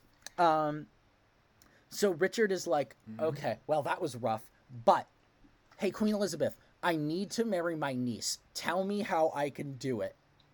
And she's like, I don't know, you could be someone else who didn't kill her brothers. That would help. And he's like, oh, come on. You That's know, such a great he- actually, he's actually uh, This the line. is this play there's is an so exchange. insane at this point. There's an exchange where she's like, "But thou didst kill my children," and he says, "Uh," or uh, she's like, "You killed my kids," and he's like, "Yeah, harp not on that string, madam. That is past." It's like, can we stop talking about killing the kids? Very unimportant. But what have you done for us lately? Um, so basically, the butt of his argument is that uh, I loved her, source dude. Just trust me. And anyway, this is how you'll get to keep your power. You'll be queen mother again. So really, that's a pretty good deal. And then she says, "But thou didst kill my children." Cool. Yep. Avunculate.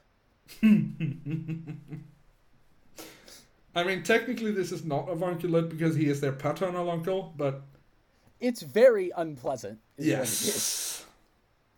Uh, and I think this is sort of the point where we're really just meant to think, okay, Richard Richard's not charming anymore. He's just a monster. He Yeah. deserves to go down. Which is uh, my favorite thing about this play is how Richard goes from charming to despite to Oh. despicable. We have officially lost him. R.I.P. We didn't Here even lies have, Jack, pepperoni and cheese. we didn't even have the Eurovision theme. I can put it in. I, are we keeping this in? I don't know. Uh, technical difficulties, listeners. Yeah. Yes, hello. So, so Queen. So, so Queen Elizabeth, the Queen Queen Elizabeth is like, but thou didst kill my children, and Richard says, but in your daughter's womb I bury them, where in that nest of spicery they shall breed selves of themselves to your recomfiture, which is Powerfully the most normal. just a normal guy. Um, no, um, so I once did this scene, and like no one at the program I was doing it in, where I was playing Richard, no one could ever look at me the same way after I said these lines, because like if you're playing Richard, it is the worst thing you could say to another human being. It's also so much fucking fun. Now, now you see, I may have killed your children, but don't worry, I'm gonna make some grandchildren for you. Yeah. It's like So, a uh, fucking Family Guy line. so Elizabeth is like, so Elizabeth is Seth like, MacFarlane's Richard the Third. oh my god. It's just quite. So, so she's like, I've never, is. I've never seen any of this, so I can't comment. So Elizabeth is like, that's really diggity. cool. Uh, thank you for kissing me full on the lips. That is great. I will go talk to my daughter. And apparently, uh, so I always read this as her being like, what the fuck? I need to talk to Henry Tudor now. Uh, but apparently, some critics were like, ah, what a weak and feeble woman. She has been won to Richard's will. Like, are you course. insane? There were, of course, three key institutions in England at this time the King, Parliament, and Henry Tudor. yes. And they balance each other out. Um, the separation so- of powers. Yes. So now we're in Act Five. Uh, Buckingham gets executed, and he's like, "Oh, I never should have helped that mean old Richard." Uh, Yep. and then they meet up at Bosworth Field. And uh, in Back in the see McKellen film, um, Buckingham gets garroted. Buckingham he gets, gets robbed in the back of a truck by Tyrrell. Yeah, and this is significant. And uh, my notes just say, to be fair, it takes a lot of wire to strangle Jim Broadbent. that is so mean. He's got several necks to go around.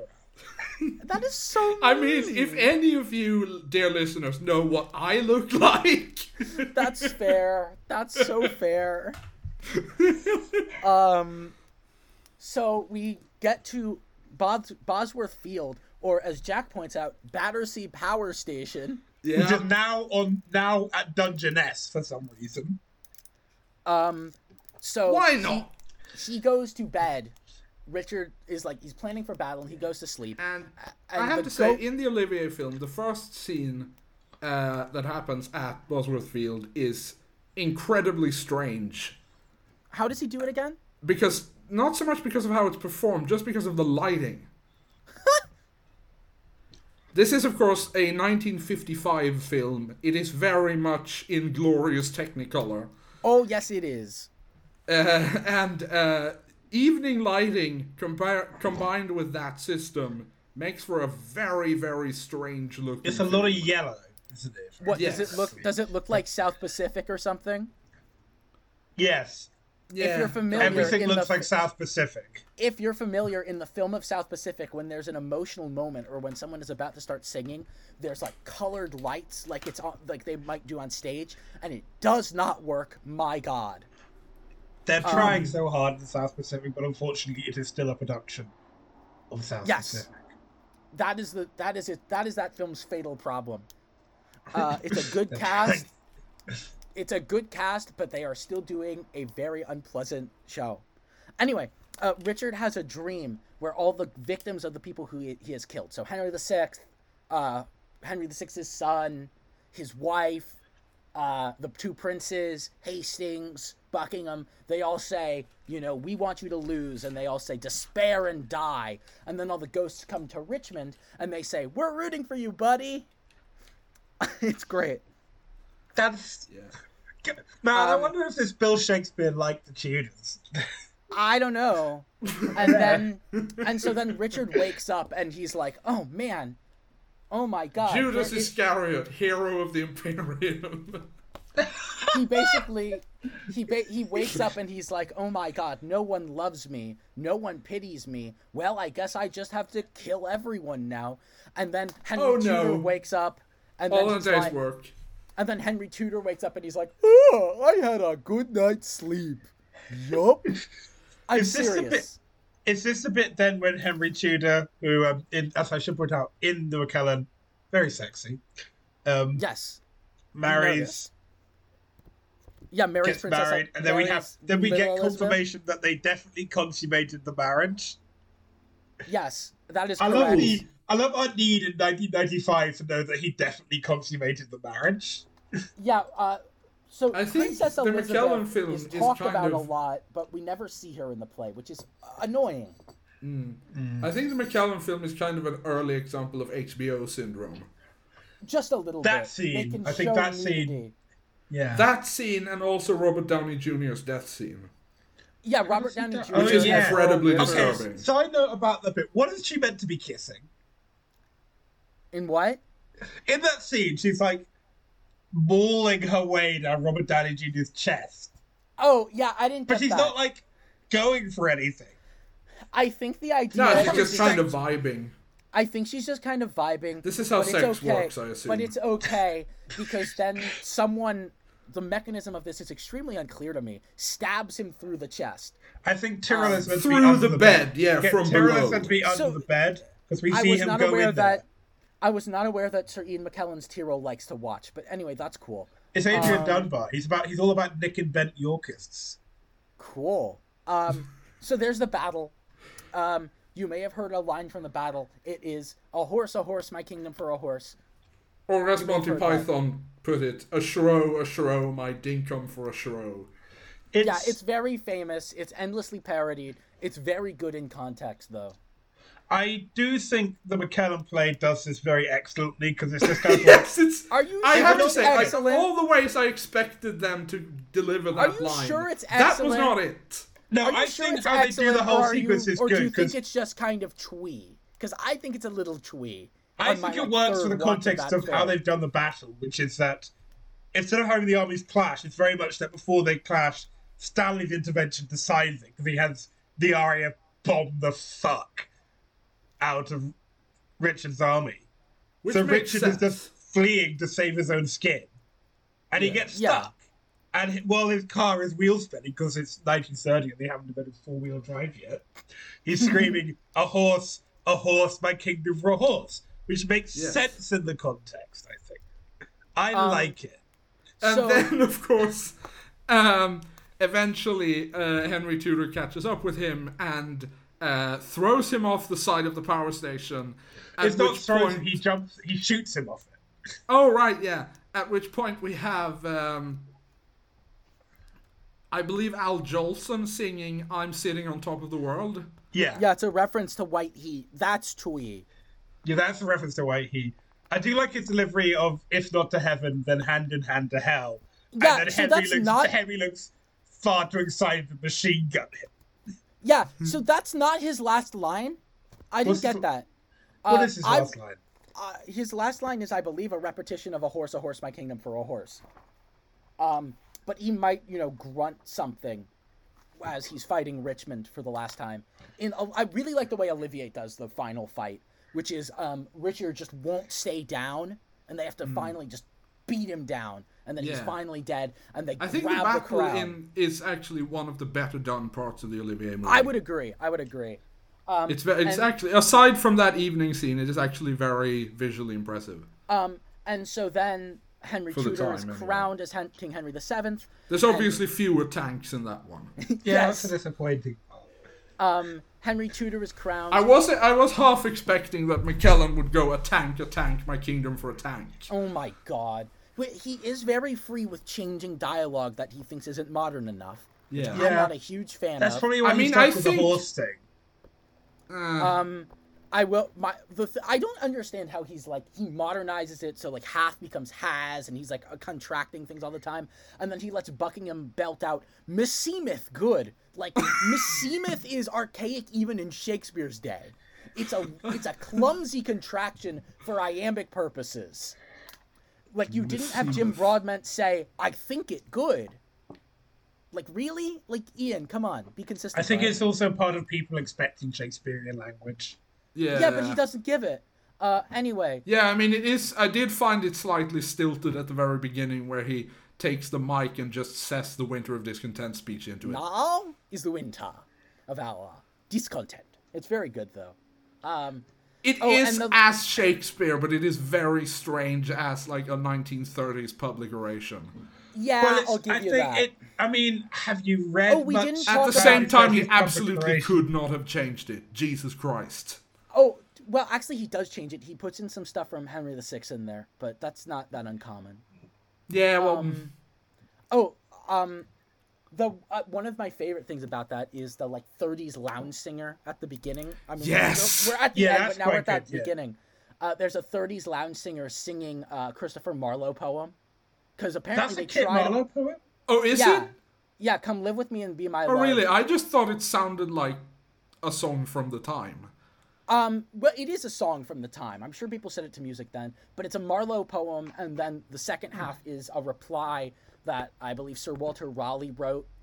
Um, the, That the is nymph's very clever. reply to the shepherd.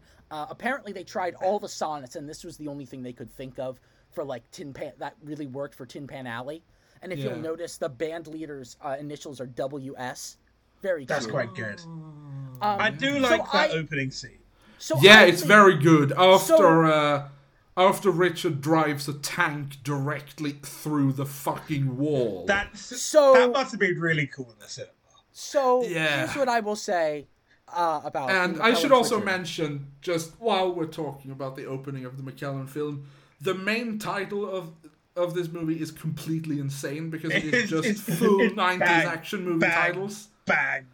It is basically bang, bang, like that could have been the opening to like the usual suspects or something. It really Yeah. could have. It's Die Hard shit. yeah. Um.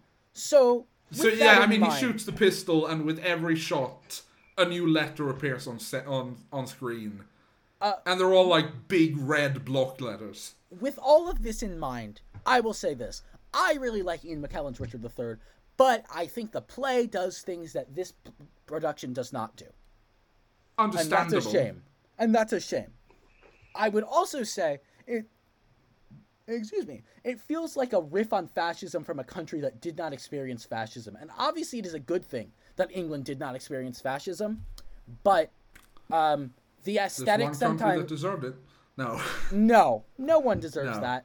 Um, but it, uh, it sometimes it feels like the aesthetic runs away with the plot a little bit, Mm-hmm. Oh, yeah. Yeah. But I uh, which it's, is okay because it's only an hour forty-five. But Jesus, Richard the con- is an hour forty-five is fucking insane. Like, sorry, it just is. This is the second longest play in the canon after Hamlet. Yeah. I'm shit. I'm not shitting you. Like, it's that long. You can obviously you cut a lot. There are some things I'm like, yeah, you can cut the citizens. Uh, but there are some things like, you know, you have more time. I I have you have my goodwill for like another 20 30 minutes. You could do more, Ian. Please. It's so good. Yeah. I think also, I mean, I think making it snappier. I also Sometimes think I also feel like make these 1995 was about peak. Anything above an hour 30, an hour 45 is an art house film. Yeah, Yeah. which is funny Vibes. for an Um, independently produced Shakespeare adaptation. But It was not- very Yeah, but it popular has in Ian McKellen in the it time. though. It was popular in Britain at the time. Yeah. Yeah, no, it's a it's a good movie. I would show it to someone as an introduction to Richard III. I just well, I mean, this is going to be my sort of standard. Indeed, you did. Yes, this is going to be my like standard rant, which is I don't. There's no such thing as a definitive production of any play, um, and Ian McKellen's Richard is certainly not a definitive Richard. It's a good Richard, but uh, the play has a lot of things that he just doesn't do, and do- honestly doesn't even seem to understand. There's very little nuance to That's the thing. Richard. He just bludgeons Yeah. his way to the top, Yeah. and then bludgeons his Yeah. way to fantasy And power. I, I think don't- it is interesting um, to compare and contrast this play with uh, with Ian McKellen's Macbeth. Yeah. Um, it's interesting. I think his Macbeth should be, uh, or his Richard should be a little bit more like his Macbeth, because I think, at, well, the thing about Richard that interests me so much, and I love this play, I love the character, uh, is the first like three, four acts. He's super, he's captivating, he's funny, he's fascinating. You're rooting for him, and then when he gets what he wants, something inside of him wasn't there, and he doesn't know what he can do as king and there's nothing for him to do, and he starts becoming crueler and crueler and less and less interesting. And that's how you get to start rooting at least a little bit for someone as frankly dull as Harry Tudor. yeah, uh, and the McKellen McKellen Richard I is don't- already and I a don't- bastard. Yeah, and I don't I don't get any of the any of the sort of the decline in McKellen's Richard. he yeah. just sort of does like vague Hitler shtick, like he's eating chocolates and watching newsreels, which were. I also will say Hitler that did. um, the uh, the meal that um, King King Henry is it is eating when uh, Richard barges in and kills him yeah, is very much the sort of meal that you might see posted on Twitter by someone with a marble statue avatar today. and a caption This is- like, I'm glad I was raised culture." on traditional European cooking. oh my god. Is boiled Peas. potatoes and ham. Yeah. Oh my god. Uh, p- potatoes are, of course, not a European food. No, and they were absolutely not available to. To to the Yorkist elite or the Lancastrian elite, yes, that would be correct. Um, but yeah, I, so I really like Richard as done by Ian McKellen. I even really like Olivier's Richard. It's just very stately, um, in a way that people definitely might find off-putting today, and that's fair. But you should watch it. It's it's a lot of fun. I think. I mean, the thing is, is that I think I would like a staging of Richard III set in the 30s, but it's like post Bolshevik. So the Yorkists are just thugs in suits. hmm Because that's essentially The- what they were. the play uh, as its own thing has the problem of making So everyone. kind of like Richard everyone- III's Death of Stalin. Yeah. I would like that. Well, I, the, uh, one of the things that the play does, and if you take the play in isolation, is weird. Is everyone except for Richard is a goody, basically. And if you remember that they were fighting a bloody, vicious civil war in which they killed kids and oh, and disobeyed their liege lord constantly, they are not goodies. Richard is just the worst of the baddies. Um, and it's a shame that they kind of neuter some of the nuance in uh, But I think it's also part and of that's the Tudor. unavoidable. It's also part of the Tudor narrative of present. of, Absolutely, you know, it is. When you're uniting Lancaster and York with the marriage of Elizabeth and Henry, you need Mm-hmm. to present the one you got rid of as the bad apple, and the rest as being okay. Yeah, and, And and basically worked. they I square mean, the say what you circle want with about that. it, but it worked. Yeah, and they basically square the circle with that by saying, well, there were some good Lancastrians and some good Yorks, but mostly the Lancasters were good. But also, boy, Richard II bet- getting killed was sad. Uh, I don't know. Um, I do like this play. I do like it a lot. It's it seems like perhaps the intellectual origin of a mustache twirling villain. I think that is absolutely true. I just think that the way that Richard is written, you know, the looks, the the the sort of straight to audience sentences and the yeah the, the the ha ha ha lines and the even the stuff like the off with his head and shit. It's yeah, and it maybe not with Shakespeare, at least with the Georgian foundational and early Victorian aspects of theatre. hmm This later foundations of what a moustache twirling villain is like. I absolutely think Panto has a lot um, to owe to Richard. Uh, at the, at the like- way he's been done, anyway. Well, the origins of pantomime are at a similar point. That's at least true. the codification of pantomime is sort of post restoration, so that's right, isn't it? Mm, I think so. So Um, it's not surprising considering that, let's face it, the guys who were doing pantomime in that period were probably doing it to make out of season money so they could go and do Shakespeare. Oh, almost certainly. Yeah, yeah, yeah, yeah. Um, but I, I think, for I mean, Richard III, I mean, does have sort of its inherent problem, which is that this guy is evil because he isn't like us. But there's a real, but um, you have people like, uh, you know, bear with me, Sigmund Freud, being like, well, you know, part of what Shakespeare makes him relatable, how he's relatable in Shakespeare's telling, is all of us kind of have something we can a little bit relate to. I mean, we're not going to kill our family, and boy, does he like killing his family. Yes. Um, There's no, there was nothing in life that Shakespeare's Richard III loved quite so much as killing his family. But we all we all sort of have things that make us feel like we are not shaped for sportive tricks that kind of thing. And i think that's interesting. I, I think that's sort of captivating. Uh, even if you know we, we don't intend to marry our nieces anytime soon. We all root for the underdog. well speak for yourself. Speak, speak for- I'm- I don't have any nieces, so I'm scot me free. neither. I'm an only child. I mean, Uh, the thing is, is that there is an essential part of the eternal English character that will always root for the underdog because we're a miserable little island on the edge of Europe.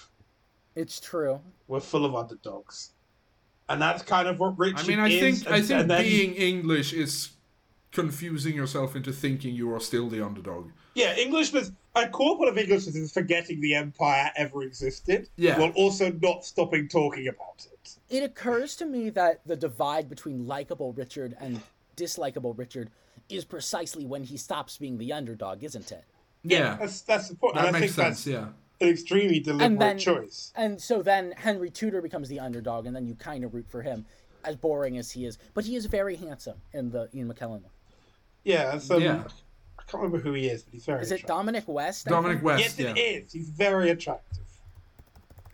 And he's a Navy Do- man. Is Dominic West still? That's the most attractive man, as we know. Except, of course, Air Force men. You know, looking at you, Edward Hardwicke. Is Dominic West still Um, attractive? I think He's think more so. attractive without a beard, but yes. Um, so I don't know. How would we? Do we do like a? We don't do ratings on this show, but maybe we should. Do you have trip nips? We do not have trip.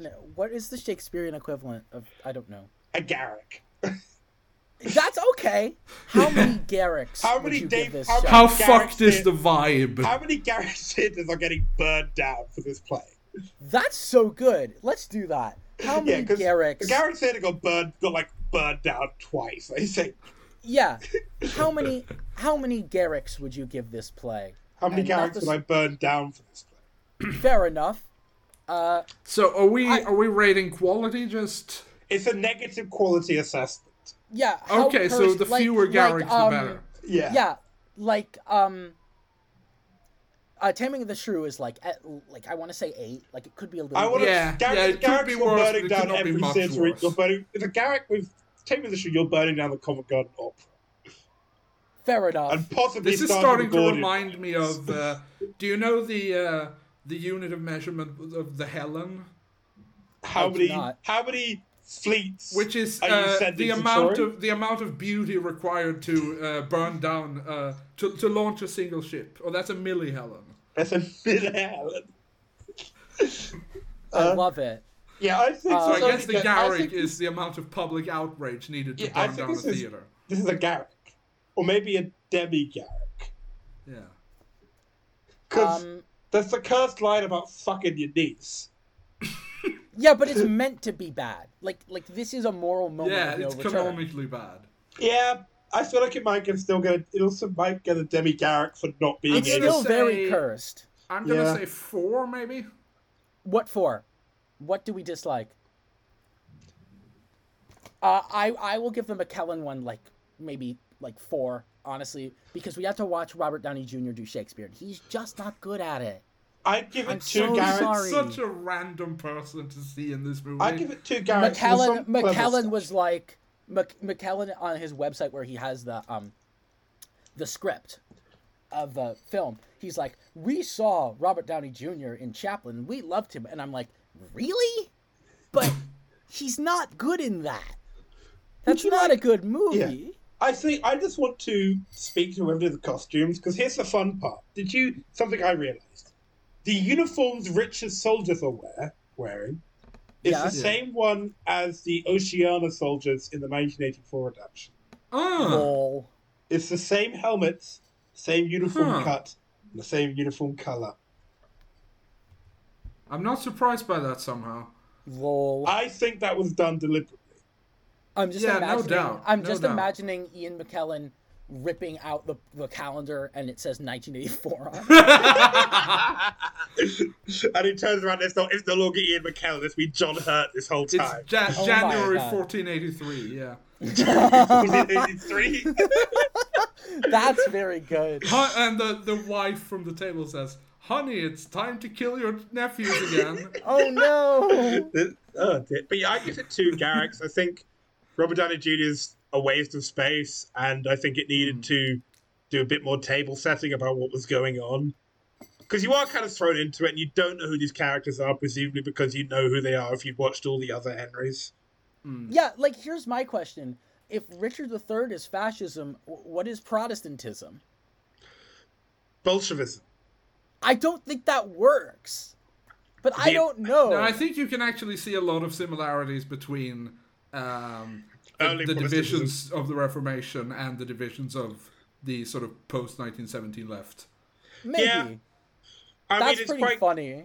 I mean, it's quite. Listen, the other illusion is that he- Richmond's forces land with lend lease equipment.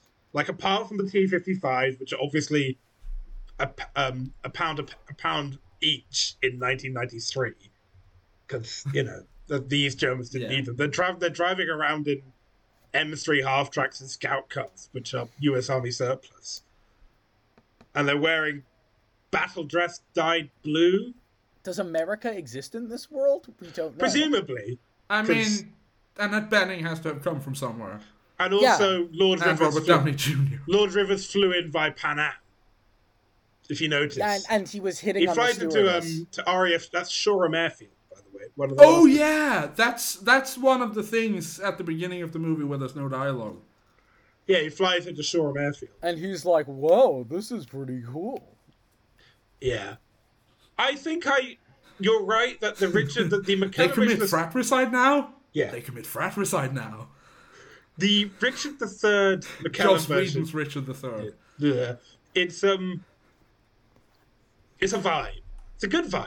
Yeah, It's a good know- vibe, but sometimes it's not much more than the vibe. yeah, it's very much um, Edward. It's very much Ian McKellen read a book about Edward the Eighth.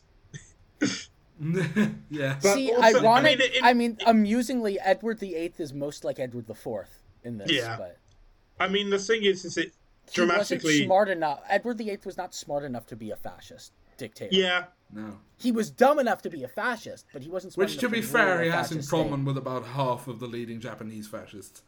Oof. it's difficult to describe. wrong. I mean, subcontext, as I've always said about Japanese fascism, it's I've difficult always to said that judge if, if, who are the if Donald fascists. Trump resembles any one interwar fascist leader, it is probably Konoe. Yeah, I mean, the, the thing about Japanese fascism is it's difficult to work out who's a fascist and who simply doesn't want to get stabbed to death by a fascist. Yeah, yeah, that's a Because good the point. yeah. paradigm is you're either fascist or you act fascist so a 19 year old officer cadet doesn't murder you. Yeah. Richard III, Third, but it's set in Imperial uh, Japan. When I feel like that would be good. That could work. But- honestly might work better Yeah. than Or fascist. It War actually there in kind China. of does, yeah. Actually, here would be a weird one. Would be Richard III. I mean, Richard III, but it's just a it's just a Wall Street com- it's a big U.S. business. Oh, I believe you were describing uh, the HBO series Succession. Yes, that's correct. See, the production the production I always wanted to do is make it like post Civil War, like American Civil War. Yeah, do it Reconstruction. Um, because that's the last because it's after a great Civil War that's uh, out of memory. Uh, and I think that would work, maybe. Also, So, who I would just, you make the Yorkists be? The Uh, I'm not- Confederates? yeah, that's where it falls flat, isn't it? Well, I think. Well, this is where we need. yeah. You, you can make you can make Edward the Fourth Andrew Johnson. Lol. No, actually, no. You make Edward the Fourth Lincoln. You make Richard Andrew Johnson. Oh And god, you oh make fuck. you make Richmond. I don't fucking know Frederick Douglass. That'd be funny. That would be funny. I agree. But Frederick also, Douglass just- just straight out stabbing Andrew Johnson. Oh, don't give him idea. Well, he would have. Go back in I time. would- give And, Frederick and Douglass also ideas. and also wanting to marry Andrew Johnson's child. Okay, that's a little cursed. Uh, Yes, we've gotten a we've little. gotten far off the mark, I think. We sure have. So Well- did we settle on a number of Garricks? I think two. I would say two as well. Yeah, sure. For the That, play so that's itself, like yeah, that's a, see that's a that's a 1750s riot. Yeah. Yeah, So not um, not not an overthrow the Third French Republic style riot. we yeah. have two Garricks for this. We have to wait for Coriolanus for that. Uh, do we want to go down to a one for Macbeth? Macbeth deserves a one. That play is really good. I don't Yeah. like liver of blaspheming Jew, which is one of the witch's ingredients. But like, uh, I think that's what it is. I think that's the one. Also, what is that extremely strange line Banquo says?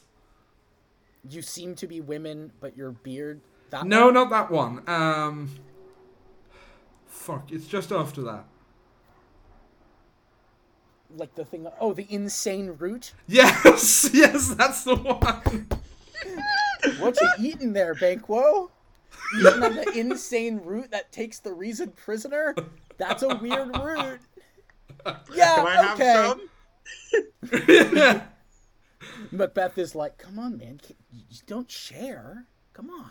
so, Um, so yeah, one for Macbeth, and then what did we say? An eight for the Taming of the Shrew. I think No, it could yeah. be worse. The eight. Yeah, it's not a the good Shrew play the Gordon on any level. The Tame of the Shrew, the army has come out and opened fire. The the the work the clerks of the Bank of England are firing pistols out the windows. Um, local Catholics have been stabbed to death in the street. Oh god, oh fuck, oh shit. it's a Gordon riot. Yeah, I'll give you that. Yeah, I I, feel like the only classifying Shakespeare plays by how much the populace of London in 1750s would have got fucked off by it. I think uh, the only reason why uh, Taming of the Shrew is that low is because I know people try to redeem it, and there's like some mildly funny bits in it, like maybe. I mean, the way Douglas Fairbanks dresses in it is. Yeah, like there's a couple of things that are like that's funny. Like the the like the the the um, his wedding outfit is funny. Um, I like I like Bianca, and the Lucio subplot is like pardonable. Like it's not great, but like it's not actively offensive Yeah. as it's opposed just to kind of the Petruchio that subplot. happens. Yeah, I think that's fair. Thank you Yeah, for and then a Thank you two for this letting us one. shamelessly rip off Trip Nips from your other podcast, which you could plug if you like. Oh yeah. Um. So, am I plugging? Can I plug all my things? Yeah, go ahead, buddy. Go hog, yeah. Uh, so I do a podcast called I Quit Star Trek with my dear friend Olivia. Once a week, we talk about absolutely terrible episodes of Star Trek. Margot has been a guest. We talked about I have. I we talked about the go time they did the Tame of the Shrew in space. It sucked. It was very um, bad, but it has a good space battle. So It doesn't have a good space say? battle, but um, Who can Who's say to say it's if it's bad? good or bad? We've had um, Yeah. we've had some great guests. Normally just random Star Trekkies, but also you know um, actors, people who've written on Star Trek. Um, award-winning comedian and parliamentary candidate for Thanet South, Al Murray. Uh, I like how easily you said that. yeah, I said I've learned it. It's by rote. Um, He said it a lot. I do say it a Award-winning comedian and parliamentary candidate for the- South Al Murray. Yep, that's correct. Uh, but I also I do some writing. Um, by the book I, I wrote a short story about CLR James. It's in an anthology It was called good. Shot Guillotines. It's pretty good. Um, I write other things. My medium is at Conquer J. I put things on there. I did a pod. Oh, um, I did a podcast about. If you want to hear me talk sense about sensible shit, um, I did a podcast on We Have Ways of Making You Talk about Black British service during the Second World War. That one was really good. that I was fun. Um, donate to food banks. Um, and I don't know. Eat your greens. Thank you. Eat your greens. Always a good thing. Eat your greens. Um, well, Yeah. I'm I'm Marco. You can find me on Twitter at at Be- Beata Beatrix thirteen. Oh shit! Yeah, you can find me on Twitter at Bad Socialism. Yeah, I should have started. yeah, find find Jack on Twitter yeah. at Bad Socialism. Jack differs from the rest of us in having a, a, a Twitter username that can actually be pronounced. Now, it, it- I got that Twitter username in 2013, and I didn't use I Twitter know, for there are- seven there was- years. There are like dirtbag left people who would pay you like good money for that name now. Uh, you know what? I won't do it till they admit No, social don't do democracy's right. Don't do it. Good for you, I, King. I'll only give it to them if they if they publicly make a video stating how great social democracy is. Comrade Clem, but he's Richard the Third. I don't know. No, no, No, he's a good guy. Richard III, but it's Hugh Gaitskell. Herbert Morrison. Yeah, Herbert Morrison would be funny. I like that. Actually, this shouldn't It's the go obvious in the one. podcast. This shouldn't go in the podcast. So, Anyway. uh, yeah, I am uh, at Rail Tragedy. Tragic, truly. And uh, I Do- also and- write, but I never finish anything, so. Richard III in the Ian McKellen adaptation, a play featuring rail tragedies. Indeed! a plane featuring more than one train. And a lot of choo. tanks. Right. One of the few Shakespeare adaptations to feature rail heavily. I think that Patrick Stewart Macbeth has some. But he also has a moustache, and we're not we don't dig that. Mm, Yeah. Um. So yeah, Ian until McKellen ne- is a very 1930s looking man. he really is. Because he, he's he's thin and weedy, and he looks like It's an 'cause ill. he- He, looks like a starving orphan. Yeah, It's because he he looks, has really he looks bad- from certain angles he looks kind of like George Orwell. It's because he has terrible teeth, Also or that. maybe that was makeup. I don't know. We'll never know. I mean, he is he is a boomer from the north of England, so he probably. Okay, boomer. Let's not Well- do that. That's not okay. Uh, we should have cut this off by now. All right. Goodbye, everyone. See you next time. Not sure what we'll be doing or when we'll be posting. No, it is a mystery. Roll a But, uh, d10. See what happens. We have Till decided to adopt the recording schedule of we will release an episode when you least expect it. 2 a.m. on a Sunday morning. That is right. Well, Uh, until then, y'all, we'll we'll see you around. Yes. Say and, hi to uh, us, Don't kill and- your nephews. Don't, Don't kill your kill your nephews and try and fuck their sister. Don't do it, guys. No, That's right. Goodbye. Bye. Bye.